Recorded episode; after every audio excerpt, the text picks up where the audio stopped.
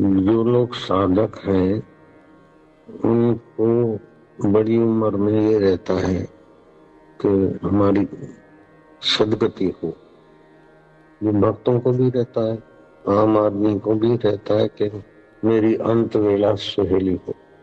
कई लोग सुखद मरते हैं, कई लोग दुखद मरते हैं, पीड़ा सड़ते लेकिन मरना तो पक्का है। वास्तव में मरना जिसका होता है वो है पंच भौतिक शरीर और सूक्ष्म शरीर मन बुद्धि अहंकार। उसके मेल को बोलते जन्म और वियोग को बोलते मृत्यु। उन दोनों को जानने वाला जो तुम्हारा मैं है, जिसको तुम जहाँ से तुम्हारा मैं उठता है, तुम निर्लेप हो। जैसे दुख आते सुख आते बचपन आता सब चला गया, लेकिन तुम्हारा मैं वही का वही है। जागृत चला गया, स्वप्न चला गया, गहरी नींद चली गई।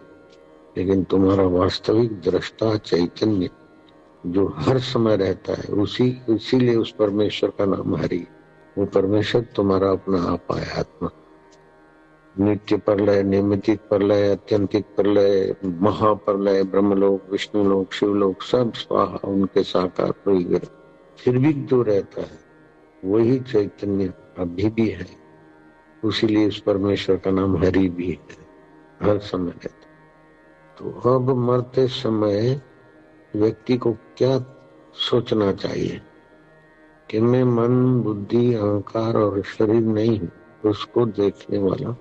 मृत्यु मेरी कभी हुई नहीं, है नहीं, हो नहीं सकती। मैं अमर आत्मा, आकाश के नहीं, व्यापक आकाश से भी ज़्यादा सूक्ष्म अपना मेरा आपा है। ओम ओम ओम बोलने से उसमें बड़ी मदद और वास्तव में तुम्हारी मौत होती नहीं है, बिल्कुल पक्की बात है। मौत होती है तो स्थूल और सूक्ष्म शरीर का वियोग जन्म होता है तो उनका शरीर। तो तुम्हारा वास्तविक स्वरूप तो मुक्त है, लेकिन जन्म मरण चित्त के दोष से होता है। तो चित्त की वासना मिटती ना, वासना अक्षय, मनोनाश और बोध। ये तीन बातें हो जाए, बोध माना अपने आप का ज्ञान। तो मुक्ति तो सहज में है, लेकिन अभागे विकारों ने और अभागे अहम ने मुक्त आत्मा स्वभाव को ढक दिया और अपने को चौरासी में डाल दिया है। तो कुल मिलाकर जिसकी मृत्यु नजीक है, वो ये वेदांत विचार करे, समर्थ रामदास ने भी कहा, भक्ति मार्ग में आगे बढ़ना हो तो वेदांत विचार करना चाहिए, दासबोध में लिखा तो जीवित व्यक्ति को सावधान रहना चाहिए कि सत्वगुणी खौराक सत्वगुणी माहौल दुराचार से बचे, सदाचारी लोगों का संपर्क करे, नियम रखे, महीने में चार दिन, आठ दिन मौन रखे। लेकिन जिनकी आयुष्य पूरी हो रही है और शरीर शांत हो गया है, उनके लिए भजन बनाया ताकि उनको भी मदद मिले और मृतक व्यक्ति के पीछे लोग रुदन करके अपना भी मन शोकातुर न करे और मृतक व्यक्ति के लिए भी वासना और गंदगी पैदा न करे। गरुड़ पुराण में लिखा है, जो मर जाता है, उसके पीछे रोते हैं तो आँखों के आँसू और नाक से गंदगी बहती है, उसको पीनी पड़ती है। इसलिए मृतक व्यक्ति के पीछे रुदन नहीं करना चाहिए, कीर्तन करना चाहिए। कीर्तन तो करते लोग है, लेकिन महाकीर्तन क्या है? कि मृतक व्यक्ति का सदगति करने वाला ऐसा भजन बना है कि उस भजन को आप लोग सुन लेना। ऐसा कोई है ही नहीं जो नहीं मरे शरीर। तो आप भी उसके लिए भजन करना और भजन में वो भाव करना कि तुम आकाश रूप हो चैतन्य हो, व्यापक हो। भगवान अपनी शरण में रखो तो भगवान अपने धाम में रखेंगे और भगवान अपने शरीर में ही ले लेंगे। चलो। शिशुपाल भगवान के शरीर में समा गया फलाना समा गया, ठीक, मान लिया। लेकिन जब विष्णु लोग ब्रह्म लोग चल मेरे भैया तो ब्रह्मा जी में जो घुसे हुए वो भी तो चल हो जाएँगे। हाँ ये व्यवस्था है कि ब्रह्मा जी ब्रह्म उपदेश देंगे तो भी अपने ब्रह्म स्वभाव में मुक्त हो जाएँगे। विष्णु जी भी देंगे तो वैसा भी हो सकता है। लेकिन अभी से तुम भगवान में घुस के इतने साल रहो, उसकी अपेक्षा भगवान जिसमें अभी है, उसी में तुम पहुँच जाओ। आसान भी है और अभी से मुक्ति का अनुभव करो। मरने के बाद का वायदा बेकार है। जीते जी, अपने आत्मदेव को जानो। तो कुल मिलाकर अभी आज जो भजन तुम सुनोगे, उस भजन को अभी से मृतक व्यक्ति के लिए सदगति दायक बने। और अपने लिए भी अभी से ही काम में आए। ये भजन आदि और विचार आदि उठा तो सब लोगों तक पहुँचे। मंगलमय जीवन मृत्यु पढ़ना, मृतक व्यक्ति के लिए उसमें भी प्रेरणा है। और फिर इस भजन को जहाँ भी कोई मृतक व्यक्ति चले गए हों अथवा जाने वाले हों तो वहाँ भजन दोहरा दिया।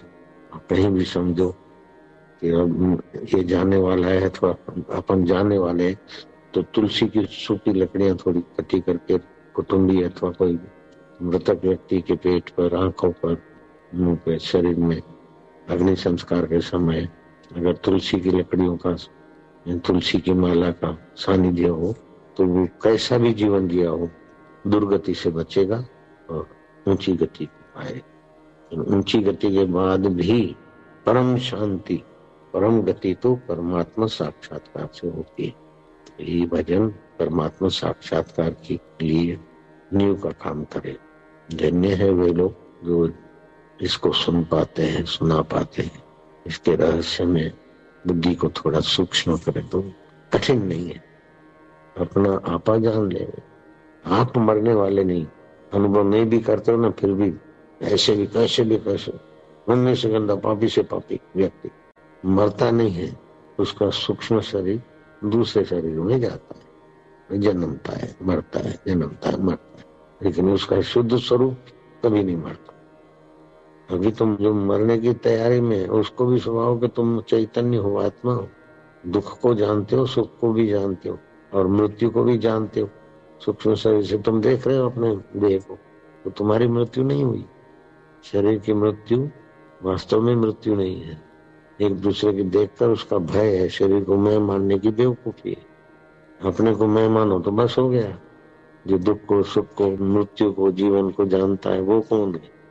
खोजोगे तो उसी में शांत हो जाओगे। रोज खोजना चालू करो, मैं कौन हूँ, कौन तो उसी की शांति में, गहराई में पहुँच जाओगे। तुम्हारा अपना आपा परम शुद्ध है, परम पवित्र है। शाश्वत हो तुम। अधुना मुक्त हो अभी तुम मुक्त हो। लेकिन ऐसा सुना सुना है मैं मुक्त हूँ फिर जो आया सो खा लिया, जो आया सो कर लिया। वास्तव में तो तो तबाही हो जाएगी। कीट, पतंग आदि तीर्थ योनि में, वृक्ष आदि योनि में बहुत दुख भोगने पड़ते हैं। इसलिए ब्रह्म ज्ञान उसी को पचेगा जिसको सत्व गुण की प्रधानता है, संयम की प्रधानता है, सदगुरु के वचनों की प्रधानता है। अभी ये भजन ध्यान से सुनना, उसका एक एक अक्षर। ओ ओ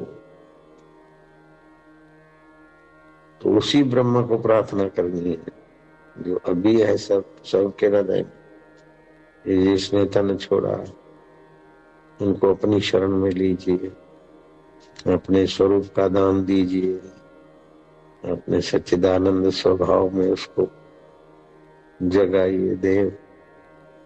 जाने वाले का नाम लेके भी बोलो, फलाने सच्चिदानंद स्वरूप हो, चैतन्य हो, परमेश्वर तुम्हारा तुम परमेश्वर के हो। जगत की वासना छोड़ो। किसी से बदले लेने की या कुछ भोगने की वासना छोड़ो। सारे सुखों का सार है पर ब्रह्म परमात्मा का साक्षात का। सार को महत्व दे तो सार तो अपने बल से ही आवरण भंग कर देगा तुम्हारा। मैंने प्रभु को पाने को महत्व दिया तो वही प्रभु ने बोला कि जाओ लीलासा जी के बाद सभी रूपों में मिलूँगा। और मिल भी गए। ये तो मैं ज़िंदा जागता तो इसका साक्षी ओम नारायण नारायण नारायण। धन्य हो सुनने वाले।